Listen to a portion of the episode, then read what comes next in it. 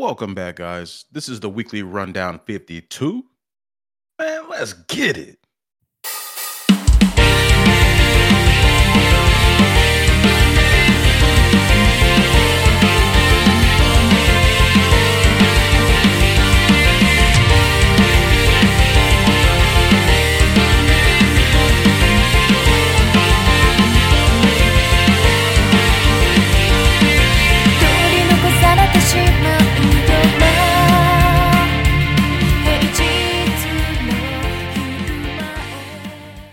Well, welcome back, everybody. Just to start off the podcast, the best way to support us, as always, is to rate the podcast and tell your friends. If you want to see topics or questions about the latest episodes on this version of our show, please hit us up on our socials. That is linktree.com/animedgens. Now, Tyler, how are you, my friend? Yeah, we're doing good over here. The rundown's actually heating up, honestly. I'm actually liking it. I think we're, 4 or 5 weeks into the new season, so getting close to the halfway point. Start telling it right now. So, yeah, our episodes are pretty fire right now. I'd say Mashle's doing pretty well. Undead Unluck is going crazy and about to go even crazier. Frieren's just consistent banger every week, and then One Piece is also starting to heat up a little bit. Yeah. I mean, I love to see it, Love to see it. Yes, sir. Just to let you guys know, Dan is not on this episode of the podcast, unfortunately. We are missing our brother in arms, but hey, man, got to get that bread. You know what I'm saying? He off doing robot dog shit, Yes, sir. That's our guy. Real smart dude. Yeah. So shows we're going to cover on this is what we just mentioned. Undead Unluck episode 16, Frieren episode 20, Mashle season 2 episode 4, One Piece episode 1092. We're so close to that 1100 mark. Yeah, almost smell it. Almost. It's about time for some breaks. I feel like one's coming soon. Yeah, it's been a while, so yeah. I would expect one in like the next month or so. Yeah, probably before we get to 1100, I'd say we're gonna get like a recap episode or some shit, knowing Oda and them. So that sounds about right. I think that'll be a good time for them to take a quick break, and it'd be completely understandable. Yeah, I do want to say to everybody out there, I got some pasta sauce on my favorite hoodie. So please pray for her. Hey, Bass is a master chef over here, and he can work miracles and with the laundry too, because he's gonna do it right now. So yeah, I'm just praying it's in the wash, handling its business, but not anything a little bit of Dawn can't fix. You know what I'm saying? Exactly. So cool, man. Cool. Let's get down to these shows. Yeah. I guess. Yeah, we're gonna start off, guys, with Undead Unluck 16, called Revolution. Absolute fire. The summary is: the 100th penalty is now on the line, and Apocalypse is reading out the related quest. So while this is happening, or just after they're all explained to us, Billy lets it be known that it's impossible for the Union to kill God, or he thinks so. And in short, the man is just a rat. He's a side switcher. Maybe he was on the other side the whole time. We don't know yet, but we'll get into it. So to begin, there's a scene right before the OP where Tatiana asks Billy why he's wearing his spurs on his boots. And Billy says this is to see what's around him. Now, I had no idea Billy was blind at all. Did you? I did not. But it makes sense. The dude's always wearing sunglasses. I mean, like it fits, I guess, now. So yeah, I guess you learn something new every day. I don't know. I thought he was just going for like cool cowboy, but we did learn something today. I always thought he kind of looked like he always reminded me of Andy. He's got they draw like whoever draws this, draws like the male characters, especially like I don't know, especially them two. Like, they look very, very similar. I don't know what it is. Even the facial, like, structure is, like, very similar to each other. So, I don't know. Very true. Very true. But, yeah, Tatiana will say, you know, you don't really wear that when you go out because I'm your eyes usually in here. I didn't really think anything of this little 30, 45-second bit before the OP. So it was very surprising that he was a side switcher. I knew he was up to something, but this was a little grander than what I thought. Yeah, when they said that, I figured maybe, you know, they was gonna, something was gonna happen, but like I didn't expect it to that extent. Like, it's crazy to think even more that he's blind, but he shoots a gun. So. You know, yeah, that's a good point. I don't know. It just feeds into, like, you know, the whole blind. Like, I didn't think he was blind because he shot a gun. You know, like I had no thoughts on it at all. So yeah, that was something crazy to start the episode off with. That and having to think about what the hell's going on during the OP. So. Back to kind of what Apocalypse was talking about. He revealed that the 4 quests are to destroy the 4 UMA seasons. So that's winter, spring, summer, and fall. And also noted that every living person can participate. This is not subject to the restrictions of just the people on the round table or in the union. And there's some rewards too. So for destroying spring, they get the artifact Aegis, which I have no clue what an Aegis is. Pretty sure it's like a shield or something. I think I looked it up a while back ago when I was curious about what it meant on another show. I think it was like a Greek word for shield or something like that. So yeah, I'm seeing it here. It says a shield or breastplate emblematic of the majesty that it was associated with Zeus and Athena. So it's some sort of shield of some kind or breastplate. They'll also get the location of the Negator Unchanged, which is for killing summer. The addition of UMA Ghosts for killing fall. I don't know why they would want the addition of UMA, but hey, you know, that's what they get. And then the last one is the location of Artifact Remember. So I think that would probably be pretty useful for some people, not sure who. Maybe Andy, so he can remember what the hell Victor was up to. I don't know. Yeah, I mean, it's interesting. For one thing, like, how do you kill like a season, and how does like everyone participate in killing a season? Like, you know what I mean? Global warming? Are we talking about global warming? Maybe Summer's just in his bag and doing some global warming. That's nuts, though. Yeah, I don't really know how they would go about doing that. And another thing I found interesting is that they said kill spring or neutralize spring, summer, and winter, but they said capture fall. Did you notice that? I didn't even notice that. Yeah, so it wasn't kill all of them. It was capture fall and neutralize the rest. Okay. So, like, that's kind of weird to sense. Me. That makes more sense to me now because Billy was saying that, yeah, we have to kill 3 of these things. Yeah. So, like, why not drop a nuke on those 3? And, like, I thought he had a really great point. Like, we need to succeed in doing this or everybody's going to die. Yeah. We think, you know what I'm saying? I don't know if the UMA revolution is as far as the penalty, but they're pretty close to the actual apocalypse. You know? Yeah. I like we don't really know how it works. We know that you know, if they fail this time. But then again, in this episode they talk about the 101st penalty. You know, so mm-hmm. there's more penalties after the 100th or whatever.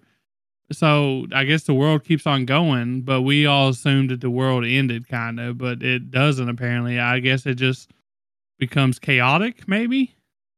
Yeah, I'm not sure, but I mean, considering Billy was willing to go that far, something terrible is going to happen with this 100, and especially the 101st penalty, whatever that may be. But I thought Billy had some pretty good reasoning. And like I took some philosophy classes and I may be a little bit of a utilitarian. But I think sacrificing maybe a few 100,000 people for 8 billion sounds not that bad. Yeah, I just don't like. How do they know exactly where they're at? You know, there's a lot of questions that like this episode gave me. Just in the first 6 minutes, like I had like a ton of questions, like why kill them, why only capture Fall, how do you know where they're at, how do you kill them, how does everyone participate? Like I don't know.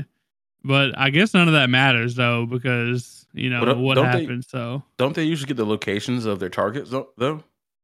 Not really. That's done through intel, right?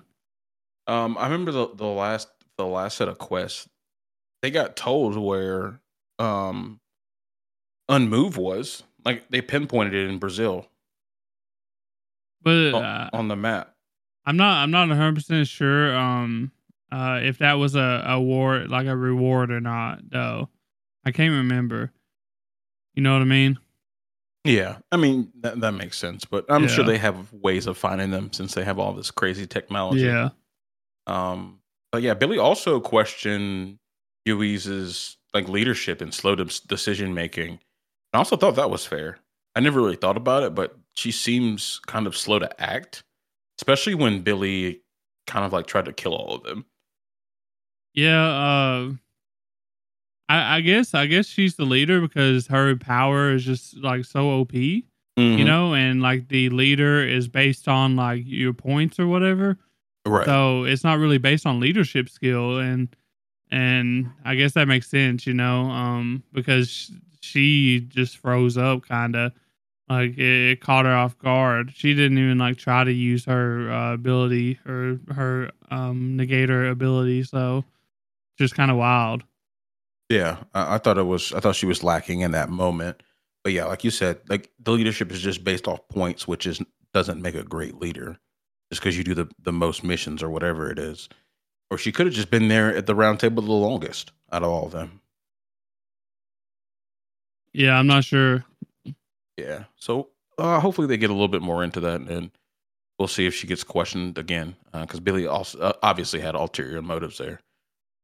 So next, some of Under kind of shows up and steals the round table as they're sitting at it pretty much. And they are saying that they want to attempt to kill God themselves. Now, considering that they want to kill God, and that's the same objective that the round table has, like, did it make much sense for them to fight each other to you? Not really. Cause like for me, like, you know, so there's a higher power, God, in this world, and they're both trying to kill this God, I guess.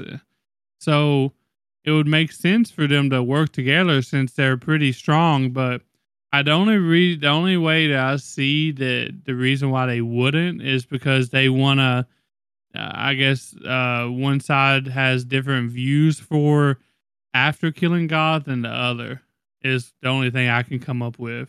What would you say about that?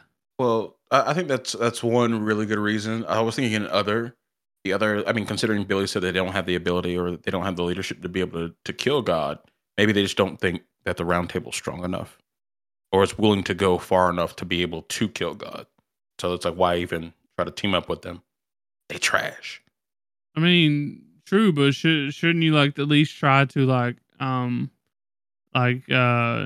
negotiate a peace, like a tree, like a work together situation? Like, you know, maybe like, okay, let's not try to kill each other. Let's try to kill this one thing, you know, use all of our powers. Then we can squabble. Yeah. And then we can fight over who's the true God. True. I mean, Billy could have been there just assessing them to see how they are first. Like, we really don't know how long he's been dealing with this Under or been the boss of Under, so. Yeah, and that's crazy, too, that he's actually the boss boss of Rip and them. That was nuts. And I thought another interesting thing, like, Tatiana said, like, the person, I guess, in Billy's body, or like the person that they were seeing, like, wasn't Billy, because she said like his ability was only to really shoot guns in directions that would never otherwise be on target. And I don't know if that was true, but we did see his eyes change color after Top Bull Sparks, great name, pretty much broke his neck in half almost. So I'm a little unsure about what's going on there, and I do believe Tatiana in this situation, but it's kind of hard to tell. Yeah, I think it's the same person. It's just like maybe he had some kind of thing used on him to make him go undercover or whatever, or maybe he was just that good at lying. True, he could have been holding himself back this whole time. Yeah, I'm not sure. I got an idea on it, but I want to wait till we talk about what happens in a little bit. So okay. I also want to mention that Illy was using a bunch of different negator abilities. So we saw him use Undead to unbreak his leg, to fix his neck, and we also saw him use Unstoppable to kind of beat up on Top Bull Sparks, and then Unjustice to almost kill Juiz, Andy, and then Shin. So how the fuck is he using other people's abilities, bro? So hear me out now. Okay. So there was something said in the dialogue, and it caught my attention because it started with un. So, like, usually when they use the word un followed by something else, like, it's probably something important, right? But we got Undead, Unjustice, what was his, Unbelievable. Unbelievable. It's presumed that he has. Well, it said unfair. He said unfair. He said unfair out of his own mouth while he was doing his little monologue. And it gets me thinking, like, maybe that's his ability. Maybe that's his true ability, is instead of unbelievable, it's unfair. Right? And that could be true. It would make sense because, like, think of how unfair would work. You would be able to, like, take, all the things that happen probably would be able to happen if he had a power like unfair, because how far does that actually go? So yeah, make the whole situation just unfair for them. Yeah. So and then that would also play into the ricochet thing. You can just shoot a bullet and like it just go anywhere because it's not fair. True. I mean, it could still be unbelievable, I think. Yeah, because it's pretty unbelievable that he can use other people's abilities. Because usually you're only a negator of one thing. Yeah, well, I think that was just a bullshit name, is what I'm saying. Okay, I think his true ability was unfair, which was said during that thing, and it makes sense for him to be able to do all this other stuff. And he just told he only told Tatiana that his power was unbelievable. Right? He only told one person about his true power and what he can actually do or whatever. And it was a little girl that he saved. So, of course, she's going to believe anything he says and don't question it. So, so it makes sense, It does. Which I'm not sure if I'm cooking or not, but, like, when else do they say un, unless it means something, so... That's very true. Yeah, they use un very selectively. I mean, for obvious reasons. But yeah, I'm excited to see like what the hell he's up to. And the next thing that I thought was pretty impactful during this episode was Billy kind of asking Tatiana to join them, and Fuko stepping in and hitting him with the revolver in the face. And you can tell, and she was crying. Tatiana like was really sad by the betrayal of Billy. That's her guy. That's the person who saved her. That's who she trusts the most. And it was just a very emotional scene. And the manipulation of Tatiana was even worse, because now at first we thought Billy was just like a really good dude, right? Like we thought he was just very caring because he brought Tatiana some cake when he saved her. Yeah. But really he was just grooming her to be a tool for his own ends. If he had already been part of Under. Yeah. So, and he also was... Go ahead. I was like, which is also just extremely sad because she's already killed her, you know, family. She's already been sold off, and now she has to like go through this. But at least she's got Fuko, you know. That's true. She's got one person she can trust. But I mean, only God knows if she trusts her now, you know. Yeah. And like Billy was using like some pretty gnarly language, like, you know, it's time to pay him back for saving her. That was so fucked up, man. It's like, yeah, I saved you. Now you do this for me. You come join me. You owe me. And that's not how saving people works, bro. You're supposed to save people like out of the goodness of your heart or just to help them. Yeah, so, it's how it works when you want something back, when you're saving for a reason, you know. So yeah, man, it was fucked up. Very emotional scene. I thought it was a great scene as well. But now the round tables, after stopping UMA Burn from taking the table, and I think this is going to be a great setup for the rest of the season, because now Ubisoft is telling them they can use any artifact they want as long as they achieve the goal. So that's going to add a lot of randomness and really some extravagance, I think, to these fights that we're going to see in the next few episodes. Yeah. There's also one more thing that I want to ask you. So about halfway through the episode, after he presumably almost kills, I don't even know who it is, the robot dude. Mm-hmm. And she, like he, yeah, I'm not sure. He's like bleeding out or whatever, you know.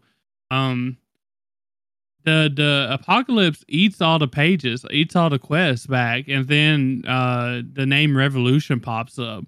So it makes me wonder, like, if he actually died or whatever, and then they just failed all that, and then they immediately gained the penalty of Revolution, and and then Billy is the penalty Revolution.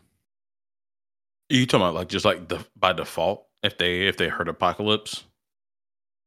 No, like, so they can't complete the quest unless the round table is full, right? Right.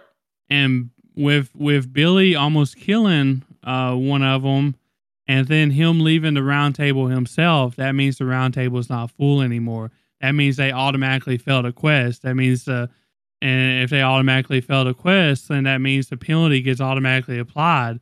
And the penalty was Revolution, and what Billy is doing is Revolution. I don't know that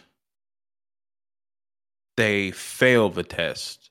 I just think they can't compete in the test. Well, it just like Apocalypse eat the paper. So I'm just wondering if like that's what I'm trying to ask is. I don't think they failed it. I don't think they failed it. I think Billy has enough people on his side that he can fill the round table, or else he wouldn't have taken it. Okay, because I just wonder why Revolution popped up in the big letters, like it got applied in that situation. You know what I mean? That's what I'm wondering. That's a good question. I don't know the answer to it, but I don't think they failed it just like by default. I don't think Billy would have done that, considering he was just willing to drop a nuke to like stop the penalty from happening. So I don't think so. I'm not sure why the words would have popped up, but I mean, technically Billy started like the revolution before that happened. Yeah. Yeah. I'm just wondering. Yeah. That's all I was wondering is, wonder why that popped up, because usually they only pop that up if it's actually happening, you know, they're being penalized at the time or whatever. True. So they might be. I don't know. They might be, but I just don't think Billy would. I think Billy knows the rules, and that's why he took the table. We'll have to see next episode. I think it's just going to be a fight. I don't think they're going to have any immediate penalty. It's just that's my opinion on it. Yeah. But, It's definitely, this was definitely a very good twist. So, oh, for sure. And I think, you know, you hear, you know, about writers writing themselves into a hole. Yoshifumi wrote himself into a field. Like, he can do anything from this point, with all the artifacts that you can probably come up with, and having the different fights going on in the different areas of the union or round table, like headquarters. I think it's going to be, you're going to get some real bangers here over the next 3 or 4 weeks. I hope so.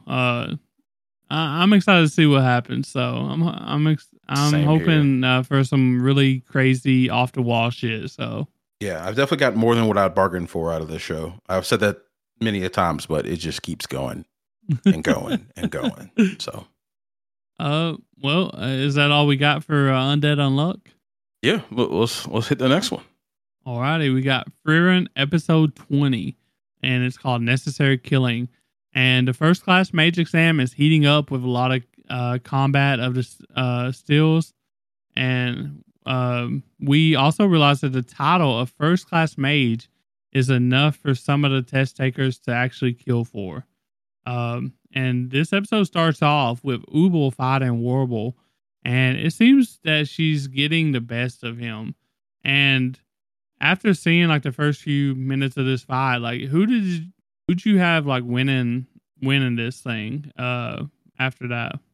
So the first few moments of the fight that they showed us, Ubel kind of seemed like she had Verbal on the back foot there, but Verbal was very, very calm. So I was thinking he had something up his sleeve, not knowing his magic at the time, and it kind of played out that way. I didn't think he would have that type of like OP ability. That seems pretty ridiculous, being able to free somebody just by looking at them.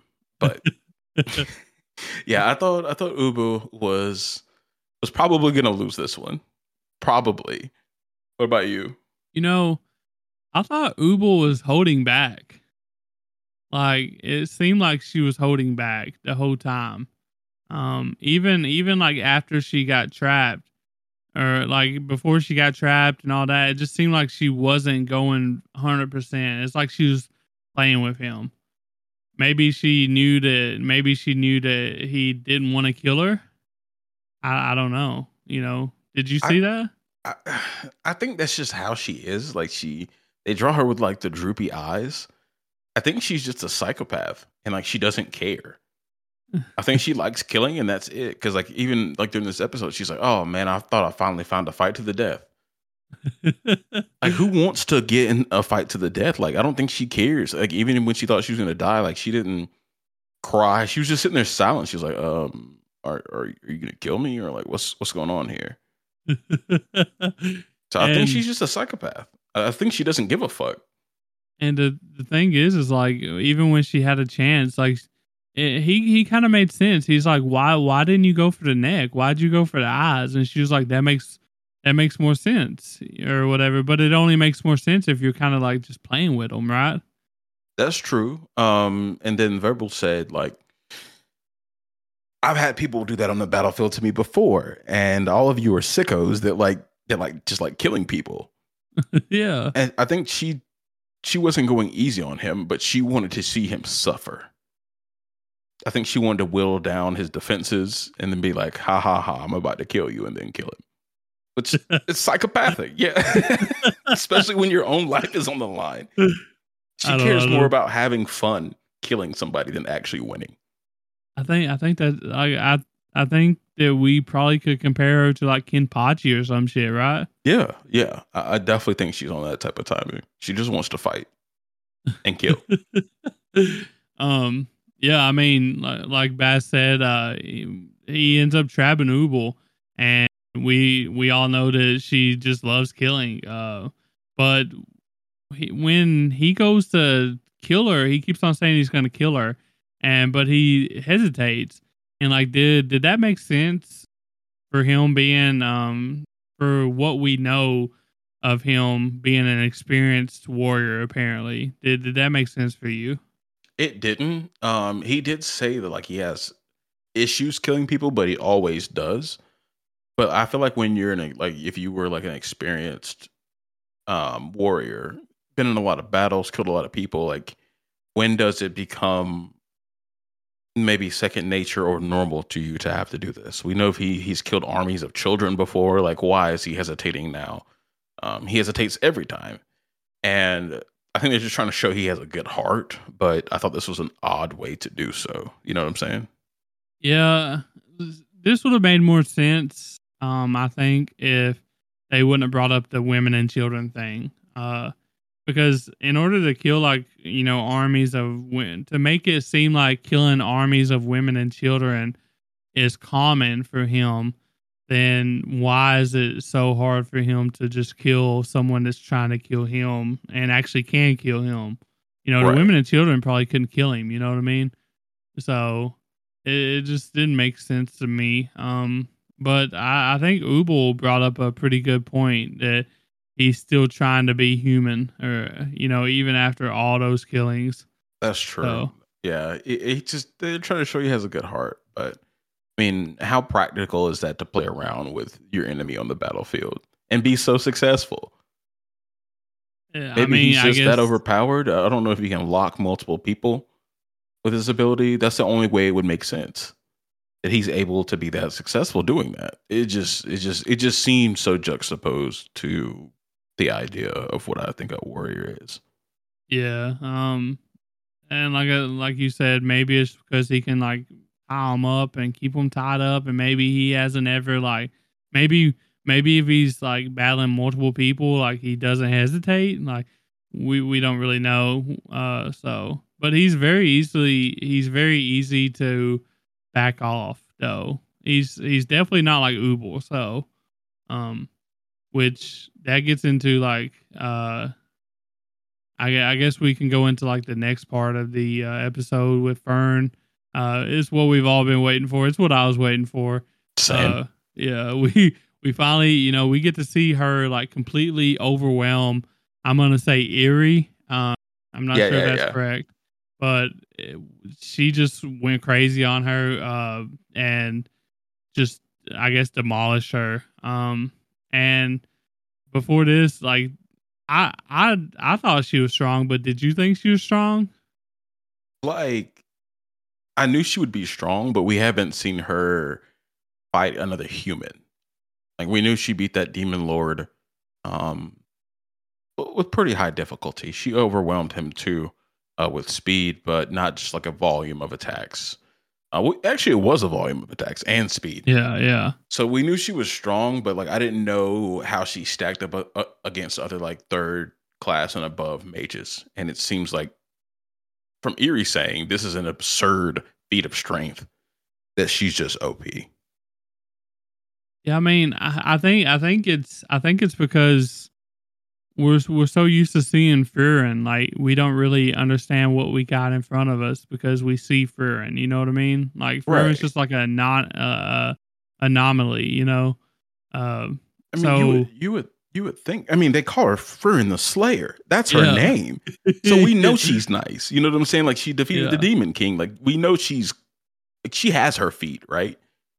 She's already been there, done that. But Fern she's new. She's more green. So we had to get some scaling for her. Yeah, and because we haven't really seen it. All we have seen is her compared to, like, Frieren, for example. And like the odd and end, like, you know, demon or something like that. So we really didn't know, and I guess now we know. So we sure as hell do, dog.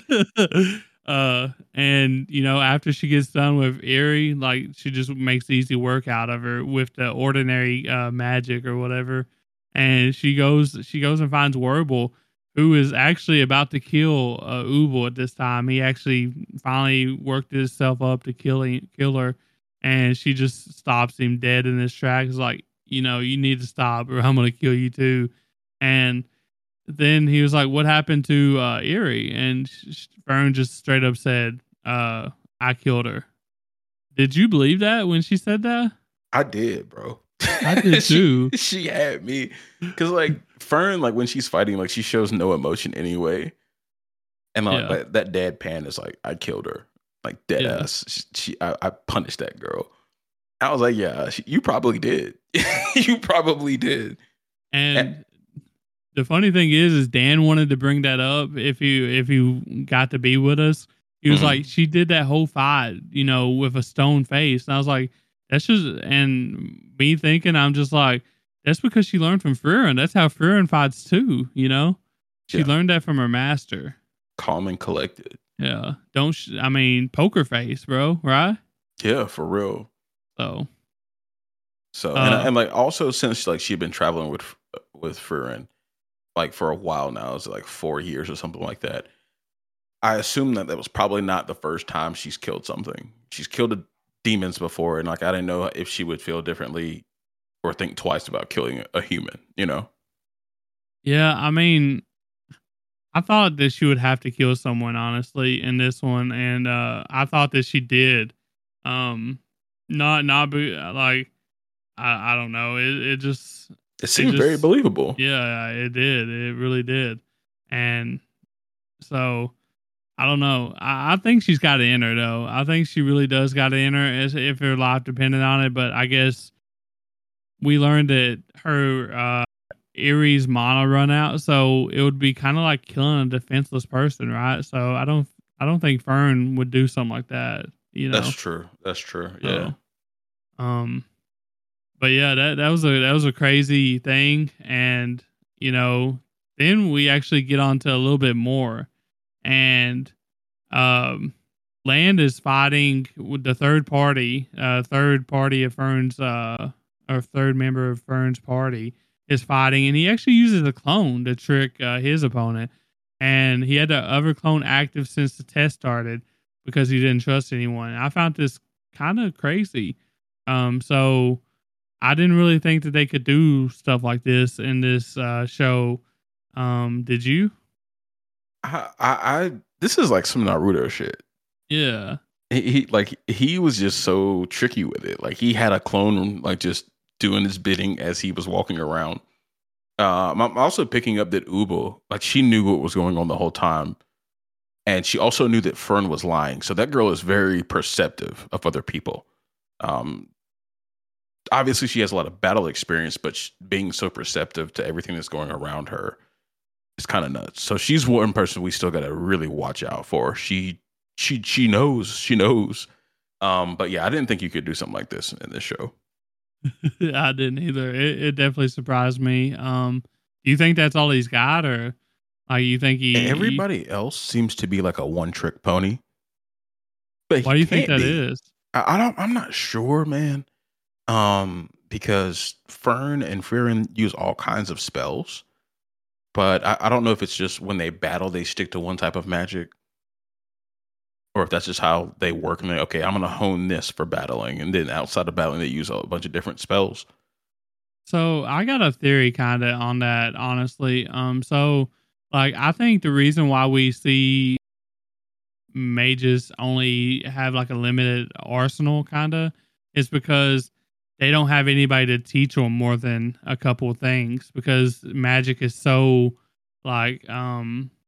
understaffed. Maybe do you understand what I'm saying? Yeah, there's not very many magic users. Yeah, they go to school for magic, where Fern is learning from somebody directly as an apprentice.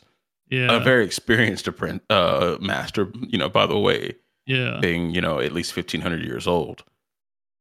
Yeah, that's what I think it is. I think it's just that the teachers that are teaching these people, and if they got somebody like Frieren or whatever teaching them, then they probably just don't know very much themselves. And Frieren is, one of the anomalies as well, that knows a lot of different spells and attacks and all that stuff, because she's an elf, so she's been around for a long time, and that's her goal. So, very true. Ubel also said that someone's magic is kind of a reflection of who they are. So maybe it just fits their personality that they use that type of magic for battling. But yeah, it seems like the other mages are one-trick ponies for the most part. Yeah, and so it'll be interesting to see what because I feel like every couple episodes we get even more background on the magic system in this show. It's not giving us to us all at once. It's kind of like playing their cards close, just like Undead is kind of. So, but we actually get some backstory on Warble, and found that he's fighting because he made a promise to his crush, and he can't remember their face and their name. And he's silly. Yeah, that's the second time that's happened. The old man did the same thing, so it's a hard world out there, I guess. Everybody's got dementia. Maybe one day, you know, he'll finally tame the North, and his girl will come back to him. Maybe she remembers him. So true. But what surprised me is while we're doing all this stuff, while he's leaving the arena or whatever, going to leave the arena, it still appears, and he just catches it. Like, how lucky is that? I thought he was going to be out of the test, but they spent so much time We spent so much time learning about him this episode. I figured he was going to find a way out of it, especially since all he had to do is see a still. That's such a low condition compared to the other groups. Fern got lucky because she can completely conceal her mana, and they ran up on a roost. But the other groups are having a hard time as well. But he got lucky, just like he said it. My luck finally turned around. Yeah. It's crazy. I think one of the test overseers says luck is a skill. What do you think about that? You think that's true? At least in the real world, I think luck is a skill. Okay. I've read books so you have to be prepared for something that crosses your way. You can say somebody got lucky, but you have to be prepared to take advantage of an opportunity. Yeah. Okay. So I consider luck the intersection of opportunity and preparedness. I agree with that. So there's some luck factor in it, but if you don't, like you say, if you don't take advantage of it, then it doesn't matter if it's luck or not. It doesn't count as that if you don't take advantage of it. So exactly. But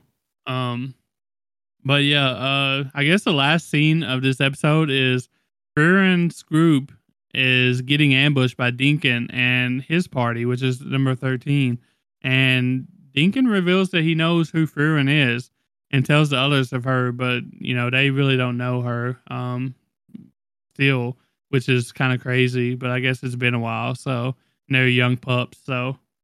See, this is one part that I just don't get why more people don't know who Frieren is. They defeated the Demon King. That should be in history books. That should be very basic history, who was in the hero's party. You would think so. You would, especially mage. This is a first class mage test, and they've went to school for this shit, right? And that's what I'm saying. Yeah. Who would you learn about? You would learn about prior famous mages like Flamme and Frieren, and it just amazes me that nobody knows her. So. Right. That would be me not knowing who MLK and Malcolm X are, or somebody from Italy not knowing who Julius Caesar was. These are the people you want to be like. In classes, they should have a picture of Frieren on the wall. You should be aspiring to be like her. This is what we're here for. So I don't get it. I really just don't understand. I don't think it should be Denken says, people of our generation still understand who you are. Everybody should. They should be having basic history lessons about these people. And I could kind of in this kind of world, in this kind of setting, I could understand common folk not knowing who she is, this right. Long after, possibly, but mages in a first class mage exam, they should, I feel elites. You're very underprepared. Yeah. If you do not know who the last greatest mage was, right? Right. So, especially if they're elf and they could still be alive, and they're probably still alive. Yeah. It's just they're underprepared, I guess. That's the only thing I know to say about it. Plot hole. Yeah. But we also learned that there's While Frieren is talking, Richter reveals that first-class mages are granted one spell of their choosing from Siri, the founder of the Continental Magic Association, and she appears to be an elf too, is what it looks like. So, what do you think about all that? What do you think like Frieren and Fern would wish for, and like the whole situation? Frieren hates demons, so she would ask something that could kill some demons. I think that's, you know, I think a step up on Soul Track or something like that. I don't know what Fern would really wants out of her life at all. I don't think they've gone too much into that. You know what I'm saying? Other than being a mage, which she says is just like, okay, now she's just doing it. Oh, for me, I think it would be, I honestly think that they would probably ask for something about like, being able to bring people back or like something like that, something along those lines, because that's what this whole mission is for, right? Like they're going to see Himmel, and Himmel. Are they going to see Flamme as well? They're going to the tree to see Flamme, wasn't it? Well, it was to see Himmel, but I think maybe Flamme might be there too. But Himmel's the main reason why Frieren is going there, and then Fern got dropped off on Frieren because of Heiter dying, which I also think that Fern would want that too, because Fern wants to see Heiter again, because that's why she's doing like what she's doing like right now, becoming a mage, you know, that's because she wanted to make Heiter proud or whatever. So, and then we got Stark. He's just being Stark, so. Right. And then like what made me think is like, okay, like if you can get a wish, pretty much a wish granted by a person, why are more people not trying to become mages? Like we talked about it a couple episodes ago about mages getting killed off, but you think they would have a pretty steady stream of recruits. I honestly think that they just, I don't think that enough people has the, you know, the ability to be mages. Okay. You know, that's what I think. So I'm not sure if that's true or not. It's just, we don't really know how that works. Like, are you born with like mana, or like how do you even know? You know, like stuff like that. We haven't figured that out yet. I don't think so. But another thing, like I think that Frieren kind of, I think that once she learned about that, that's kind of what she aspires to be, right? Is someone like her. Like they called her like a living library of spells, right? A walking grimoire. Yeah. And I think that's what Frieren like aspires to be. Wouldn't you agree? Yes. So that would be pretty interesting to see them two meet. So I bet Frieren would fangirl the fuck out of her. Yeah. Oh my god, it's you. They might know each other, you know? I don't know. They could. They definitely could.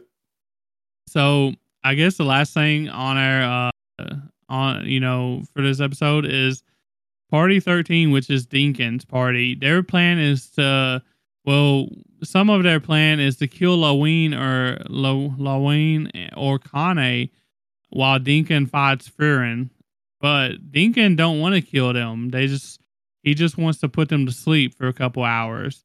But I don't think they're agreeing. And then they kind of separate each other from, and they fight. So right now is Denken versus Frieren, and Lawine and Kane versus Richter. So do you think that Denken has a chance of, like, do you think he's got any kind of chance of giving Frieren a run for her money? I think Frieren claps if she chooses to.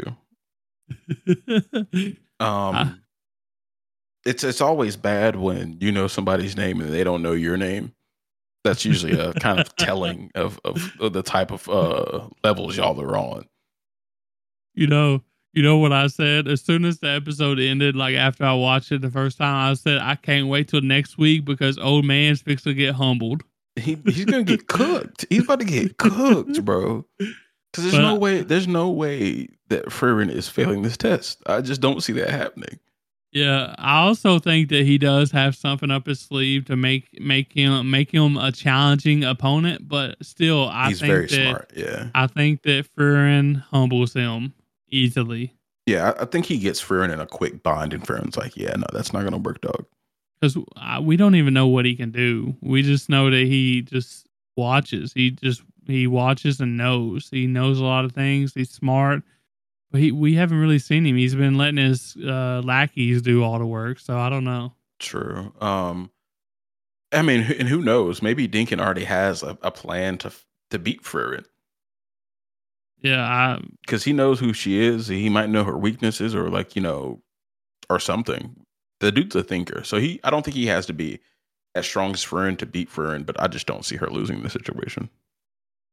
So, do you think there's a possibility that Frieren kind of gets overwhelmed somehow because he's one of those percentage of mages that can do it, and then Fern kind of steps in and helps? Do you think that's possible too?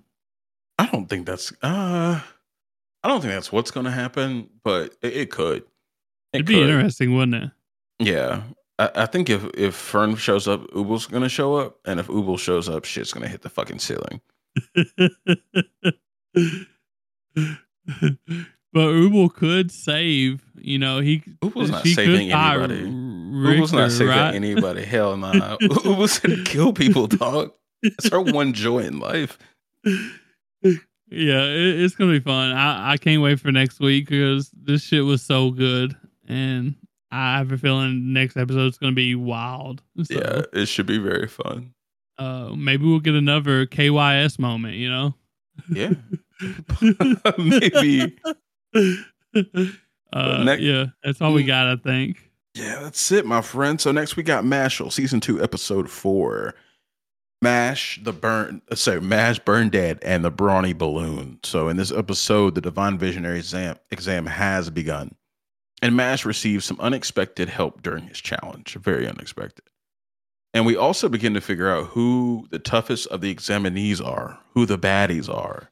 What are we up against? You know what I'm saying? That type of thing. So to begin this episode, the show, we learned that the Dead Servants. The Servants. Yeah, thank you. I was signing that out. So I like to call them Dead Servants. I think that's kind of what they're going for. They're just combining dead and servant. Dead Servants. Yeah. I think you're right. They are apparitions of some sort, is what they said. It's better than Dead Servants, So we do learn that they are immune to magic and heal instantaneously from injury. And from this, the test takers decipher that the skill being judged, well, the announcer says that the skill being judged is the ability to escape, retreat, attack, retreat, which is very valuable. Got to be able to do that. So did you think Mash would breeze through this portion of the exam? Like he's done other things, just doing ridiculous dumb shit. When I found out that they was actually immune to magic, I was like, okay, this is Mash's shit right now. You know what I mean? This is his type of shit. He's gonna go crazy. I didn't think the popping of the balloon or popping of whatever would be that big of a deal, but they made it the big deal because they could heal themselves. That's how they kind of nerfed Mash on this one. So I thought that was pretty interesting. Yeah, I was glad they did that. It made the episode much more fun. Although seeing Mash straight left a big demon in the stomach was hilarious. He still got his little bit of funny off. I love seeing the reaction. They're like, what the fuck? He's supposed to run. What is he doing? I love that. Yeah, they called him a human weapon. And I was like, you're not wrong. You're not wrong. But during the exam, Mash got helped by another contestant, and the guy minimized him. I don't think they actually ever said his name, but I thought this guy was up to no good at first. Same. Yeah. He did. Okay. Yeah. And he was just a really nice guy. And I think he was there helping Mash because that's what Rain told him to do. And I was also a little confused. Why would you help other people unless you could get one key and make out with both of y'all could get out at the same time? Because at the end of the day, one key, I assumed one key equals one entry out or one entry to being a winner. And so I was like, why would you work together with somebody else unless you're going to betray them? Yeah. Right. So. That's what I was thinking. I was thinking that he maybe wasn't as confident in doing it himself, and it was just going to take advantage of Mash. Yeah. But we learned that they're from the same dorm, and I think Rain had something to do with that. Especially since he said Rain was like, oh, he didn't tell me that he was, you know, this nice of a guy. Because he was going to give the, Mash was going to hand the key over and like just go about his way. He's like, man, nah, you keep it. I like you. You cool with me. You cool with me. So one thing I've noticed, and they've kind of like leaned heavy into it this season, is like kind of portraying Mash as being very dumb. They did in this episode by like the helper was like describing how to get the balloon out, or the test really, and just in general. And Mash was there slack jawed. Did they do this much in the first season? I don't remember them doing this much in the first season. I think they did it a few times, but I don't think they did it like as much as they did it in this few episodes of this season. Okay, they didn't. This season they've like exaggerated it a lot more. Like whereas last season I think they just like showed like hinted at it and showed a few. Like a few moments of it, but they didn't really like stick to it. Like they, you know, so yeah. I just think they're just trying to make sure that we know he's a meathead, an absolute meathead. they like you said, they hinted on it last season, but like yeah, they were really leaning into it. It's kind of annoying to me. I feel like in the last season they were explaining more complicated things when he was doing that.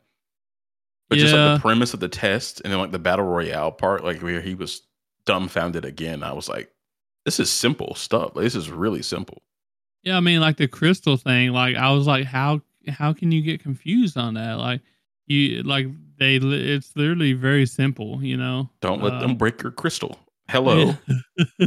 Like, I don't know. I guess it's just like, instead of the door joke, I guess this is the gag of the season, maybe possibly. Yeah, I think the door jokes are done, yeah. And I'm very sad about it. Yeah, it's a shame because I thought the door jokes was way better than him acting like he has just he's an airhead. So it's basically what they're trying to portray. So yeah, I thought this was all door and cream puff jokes, and now it's just cream puff jokes. Sad.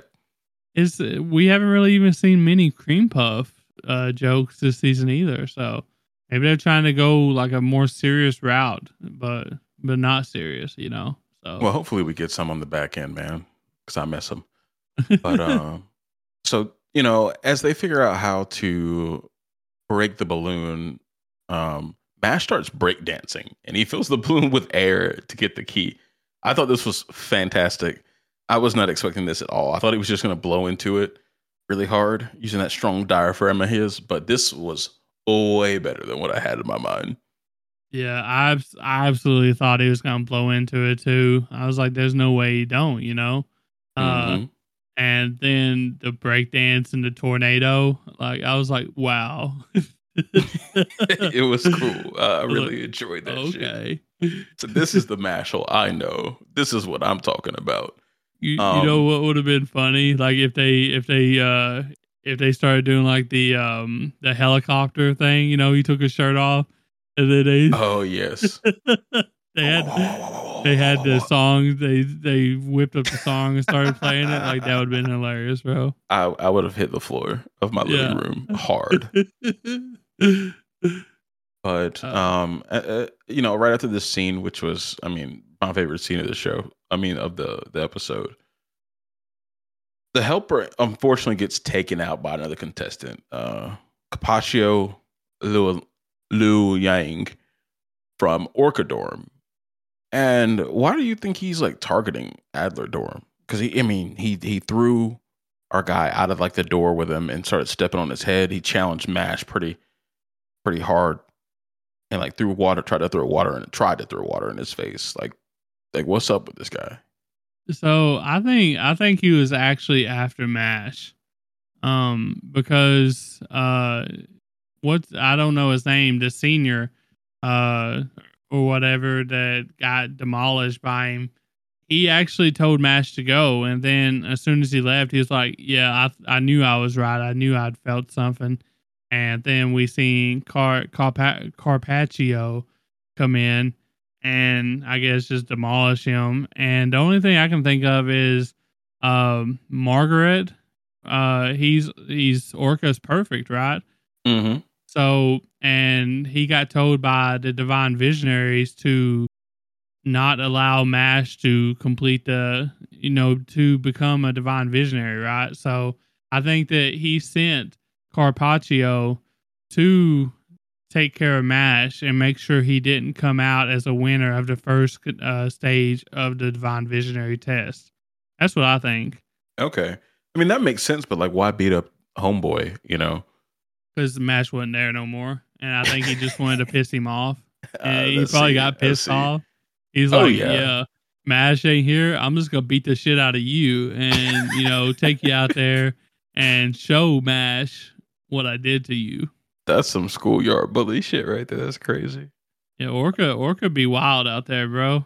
Oh, yeah. Oh, yeah.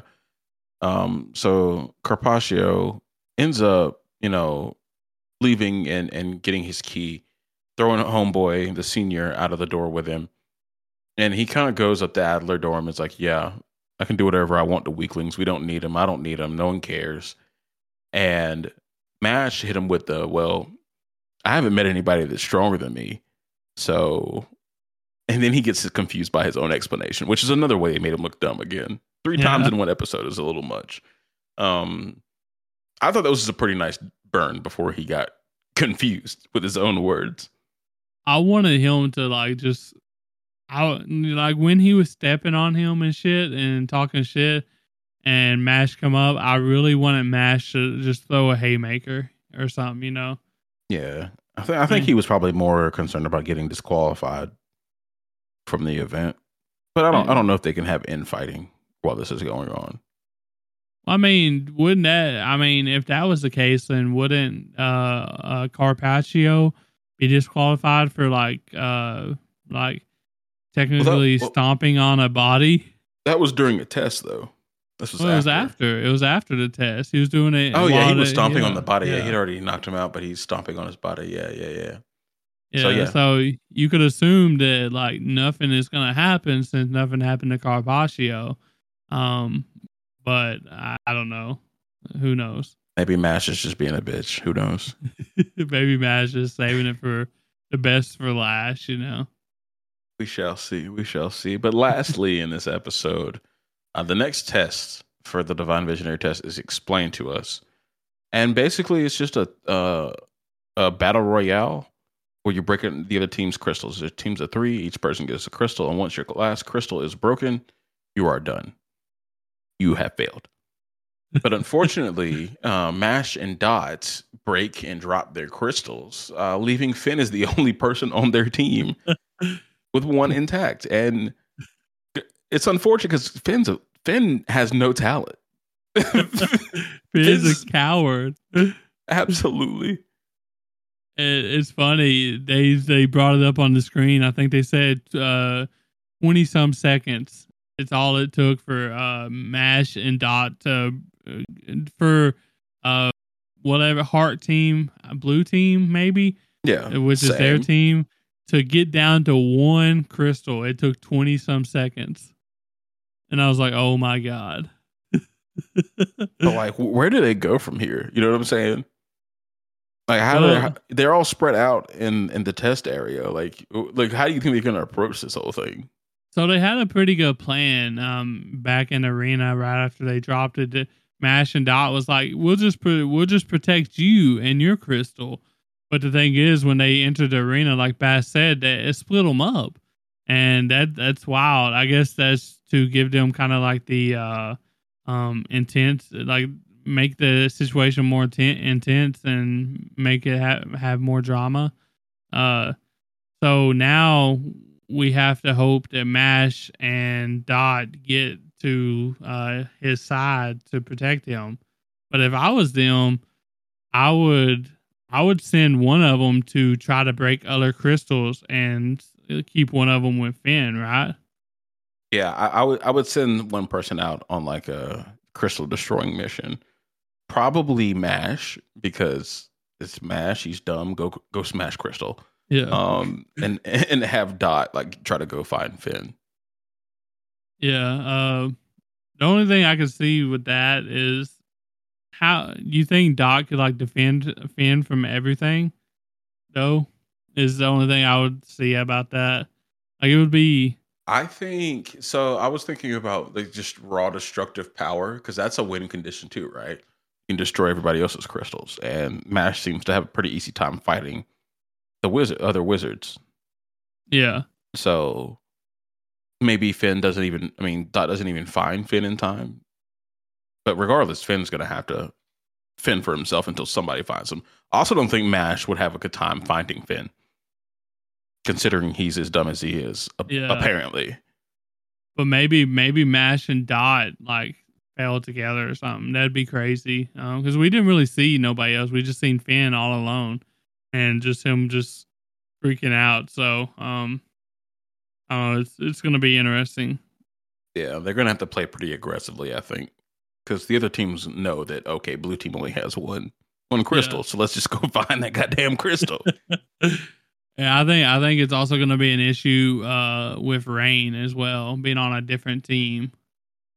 So. Yes, Rain. I think it was Lance. Lance was on. Oh yeah, Lance. Team. Yeah, my bad, Lance. Same thing, kinda. I don't know about that. But yeah, I thought this was going to be like a tournament arc kind of thing. So far it's not really disappointed me yet, but it hasn't really,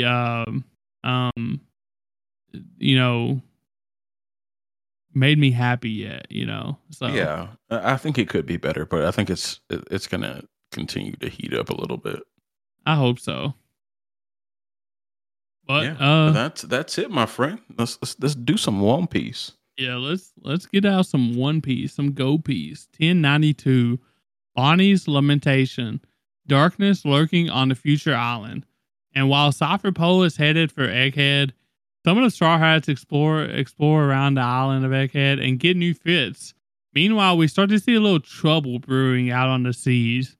And after like the 3 to 4 minute recap at the beginning of the episode, hate that's back. But the episode starts with a few old faces we haven't seen in a while. And did you immediately know who they was, Bass? I'm not gonna hold you. I don't even remember seeing these goddamn faces. You don't remember these people. I don't remember the face. I don't remember seeing these faces. I don't remember this part of the show. Who did they show? So at the beginning, they showed them talking. So they was on a boat, and they showed like three people, two guys and a woman talking about, and they had a pacifista. Or Seraphim Kuma, and they're taking them to Egghead and their goal was to kill all the Vegapunks and, what do they say? Kill all the Vegapunks and... Oh yeah, I remember who, okay, it was CP9. Well, it's a new Cipher Pol. It's not CP9 no more. But I know who they are. Yeah. It was old. I remember what you're talking about now. Yeah, old giraffe head, pigeon boy, and then the girl. Yeah. I was Lucci and the gang. Who they was? Yeah, so. Lucci and the gang. Yeah. I just recently rewatched. It was months ago. 7?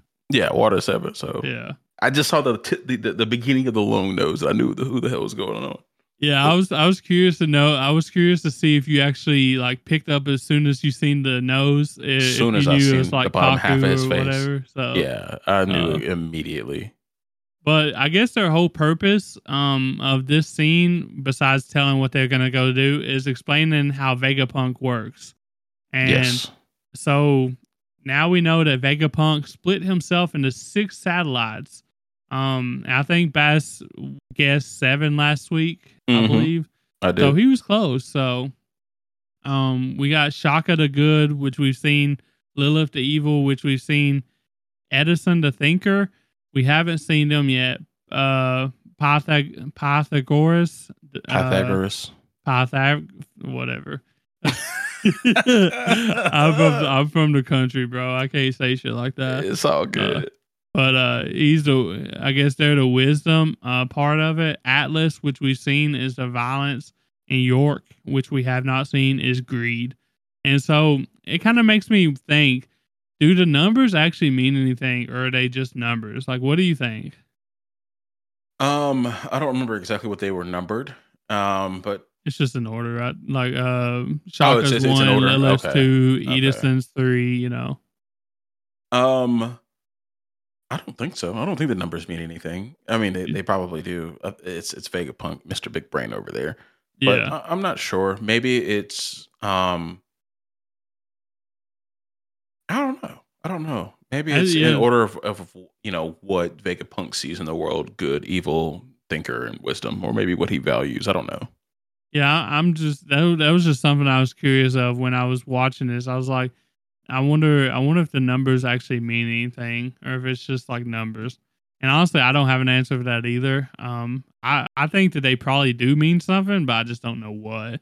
Like Bass said, we're talking about Vegapunk here, so got to be a reason, right? Yeah. And like I mentioned earlier, the goal of Cipher Pol Aegis Zero is what they're called now. They're not Cipher Pol 9 no more. And so, and this goes back to when I was telling you about the Aegis part. I looked it up and off of this. So Cipher Pol, I guess what is supposed to be a Shield Zero, basically, is what I got out of it. And their goal is to return the Seraphista of Kuma, which they have on board, to Egghead and eliminate Vegapunk. And like that kind of gets me thinking, like, why would the government want to eliminate the smartest man alive? And Lucci says something about it maybe having to do with Lelouchia, but it doesn't seem like they really know, or at least Lucci doesn't know.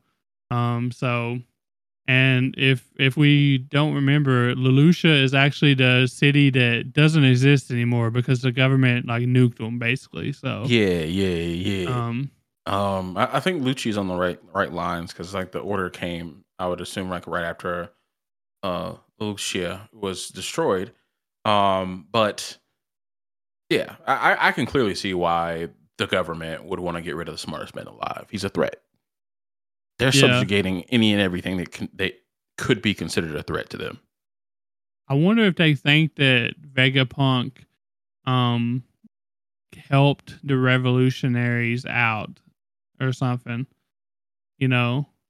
They probably think that. And the fact that Kuma is back with the revolution. True, okay. Maybe they think that he programmed him to like do something, you know? Since he was like the dude or whatever. So any like slight fuck up or sense of betrayal that they get, I think they're just going to be on go about killing you. Yeah. But it's still wild that they would kill like their greatest asset like that fast, you know? Yeah, especially with how chaotic the world is right now. Yeah. So it's definitely interesting. I hope we get to find out like why they're trying to kill him. I'm sure we will. But one thing I got to bring up is what the hell is up with Lucci's goatee? The pendulum goatee. Yeah. I think it's a great look. A great look for Lucci. He did not have that in Water 7. I'm pretty sure. Oh hell nah. He did. So, I think this is where he's storing his power now. You think so? Do you actually think it's got something to do with like his powers? Nah, I'm just fucking around. Fucking around. But I like it. I fuck with it. I love how wacky and silly One Piece always is. So this just adds to it for me. And the icing on the cake is like as it's swinging like a clock pendulum, you can actually hear like a clock ticking sound too. Yes. Like they going all out on this shit, and I absolutely love it. So thank you, Toei. Thank you, Oda. I'm here for it, and I'm all about it. But then we get over that was just like a quick scene or whatever. Just explaining to us about like all the Vegapunks and what they're doing and stuff like that. They're heading to Egghead. But then we get over to Luffy, Jinbei, Chopper, and Bonnie. And like they're like huge now because they just eat all that food from the vending machine from Oboxo over there. And Then they got like a little recycling dog that comes and like cleans up all the plates and all the leftover stuff. And Luffy throws like a empty cup, and I guess it's called littering. Even though he was trying to just feed it to the dog or whatever. But then it results in like I called it the 2-piece dog chase, because this ain't One Piece. This is 2-piece, because they're still in like the big form. And the dog is just chasing them for littering at this point. Did you enjoy that? Did you enjoy like that comedy moment or no? No, it came with a dick ton of no. This was a different part of the episode, but it was cool. But like I feel like they've just been dragging out scenes and using a lot of reaction shots the last few episodes. They've been like kind of going overboard with it. They definitely have. Like I think last episode they I forget what it was, but they used, like, it was the same 3 seconds, like, multiple times while they was eating, what was it, a cupcake or some shit? I don't even know. Muffin? I don't know. I can't remember. Yeah, they were, like, running towards, like, the bowl of ice cream, that massive bowl of ice cream. Yeah. They did it, like, twice, and it took up 2 minutes of the show, and nothing happened. Yeah. I think they're just playing around right now, honestly. They're playing with me. Yeah, I don't like it. And... I guess the biggest thing to happen on Egghead Island for this episode was Luffy stumbles into a building and happens to be a outfit, like a clothing store type thing, and he just pushes a bunch of buttons and he gets a new set of clothes, and then Chopper, Jinbei, and Bonnie follow suit, and they go in and get a new set of clothes. And so I guess, you know, new fits, you like them or nah? See, I honestly like the smoke show as they were coming out of the clothing store more than I like the clothes. This is the least drippy I've ever seen the characters on this show, in my opinion. The big-ass boots, the big coats, they're air-conditioned. That's cool. They're light. They're supposed to be light. Or they're very light, as everybody's saying. But nah, trash fits. Trash fits. I like Jinbei's the best. Jinbei's was the best. Then I have Chopper's. Then I have whatever her name is, Bonnie. And then Luffy's is just, I ain't feeling that shit. The funny thing is like, apparently on this island, women can't wear anything but bikini bottoms. So that's true. I did notice that. You know, that's just the way it is on this island, apparently. So it's just full tops and bikini bottoms. And I mean, I guess Oda, like I said, Oda was in Wano for so long. Now it's time to cook, you know. Now he's got to let his sexual aggressions out, I guess, you know. I don't know. Oda needs to spend more time at the house is what it sounds like. Or what it's looking like here. My man's been wilding. But yeah, these fits are trash. The fit check they did not pass. The vibe check they did not pass. 2 out of 10 would not recommend. Oh, okay. I get it. They was kind of like simplistic. The shoes kind of remind me like Mega Man, dude. Hoofs. Like, Mega Man. I'm gonna pull up a picture of Mega Man for you. Yeah, I know who Mega Man is. Okay. I played some games of him, but. And honestly, they do remind me of him a lot. But the first thing I ever thought of when I seen this shit was like these are like horses. The Nike boots? Oh, the or hooves? Yeah, like they look like hooves, yeah, they and shit, hooves, bro. Yeah, it's they could have done better with it. And like, yeah. I think I like the rest of the fits, but like the boots are just fucked. Yeah, and unfortunately, that's what we're gonna get to see for probably a couple years, honestly, more than likely, right? So. Since we're on this island, I'm sure we'll get to see it for a while. So we'll get used to it, Bass. Fuck. And that's just after Wano had like some really tough fits too. It did. That's one of my favorites of all time. Like the black cloak Luffy, you know, that shit was fire. Yeah. So just wait till you see like Zoro and Sanji and all them, you know, and the new fits. So then I'll make my judgment, but it ain't looking good. Also. I mean, this is like down there with the Punk Hazard fits for me. Like those are like those by far were like the worst fits. Now they got a rival, in my opinion. The winter clothes or whatever. They don't do well with those, for whatever reason. Yeah, and speaking of like getting all this food and all these clothes or whatever, they get chased down by Kuma Pacifista for stealing the clothes and the food. Apparently, you got to pay for them, even though they was able to get on for free, whatever that means. But then Luffy started trying to defend himself against Kuma, and Bonnie wouldn't allow him to do it. She stopped him. Because she thinks that's her dad. So, and then we end the episode of Kuma, well, not end the episode, we end the scene with Kuma like targeting Bonnie and actually shooting at her and Luffy running to protect her. And obviously we know that, Luffy and Bonnie's going to be okay. It's just a pacifista,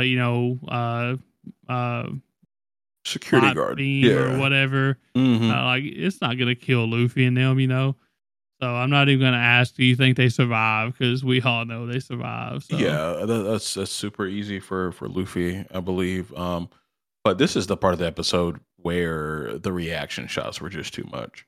Yeah. I think we got like a solid 30 seconds of just reaction shots of Jinbei and company just like saying like Luffy, Bonnie, no, right. So and just like almost dead still shots of Jinbei and Chopper and Luffy, and it was just like this is supposed to be like a really like impactful moment, Bonnie getting shot at what she thinks is her dad, and I thought it took a lot away from the moment. Me just looking at still pictures for 30 or 45 seconds. So I think that it would have meant more if that would have been the first time we heard that was her dad. But the thing is, they messed up in last episode. When they showed like the little subtle pictures of like half of his face, because you can't mistake like his face, Kuma like even half very of it, different looking. So we obviously knew that was her dad back in last episode. But if we didn't get those pictures, and then she come up and said, hey, that's my dad. Like that would have been a much more impactful moment, I think. And I think they did that wrong. But I guess that maybe that's what the manga did. I'm not sure. Yeah, they definitely dropped the ball on this one.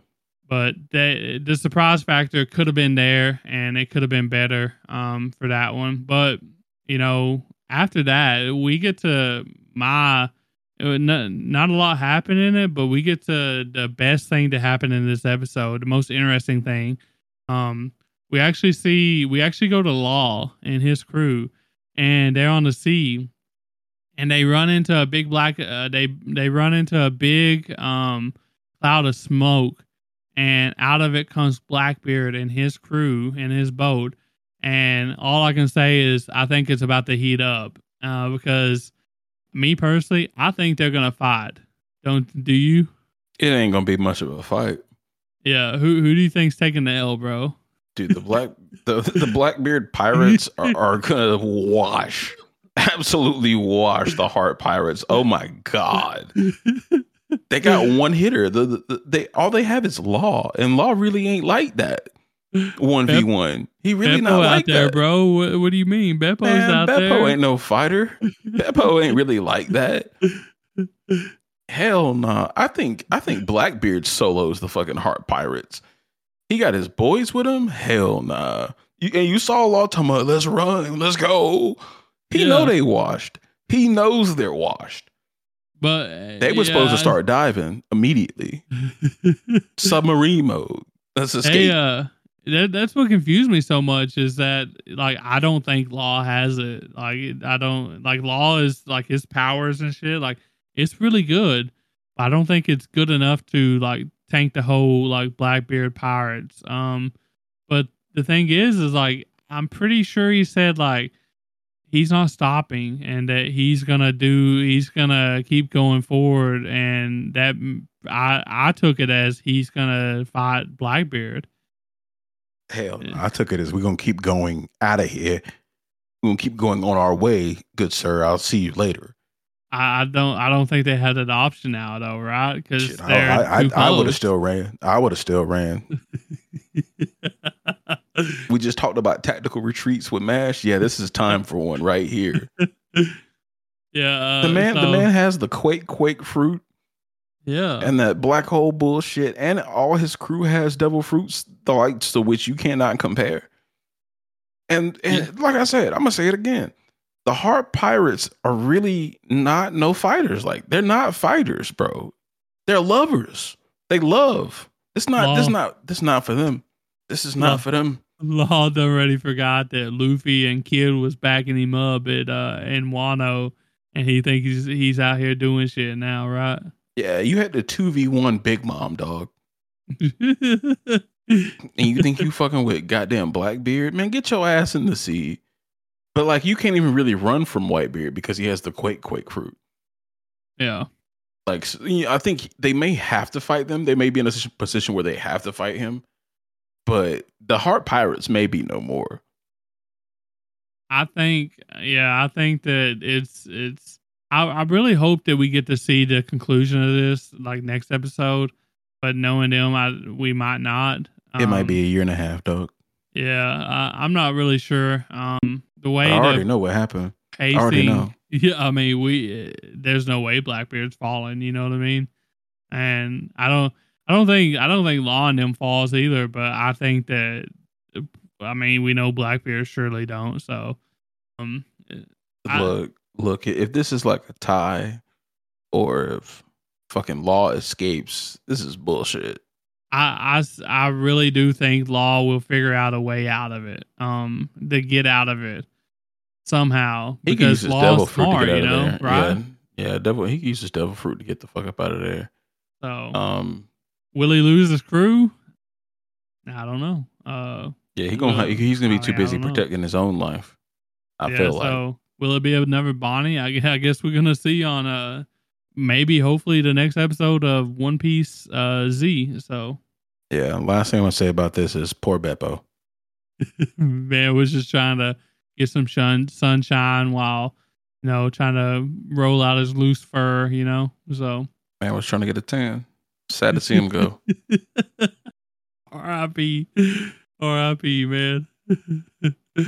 But yeah, pretty lackluster One Piece episode, but at least we got a couple minutes of good information out of it. So, very true.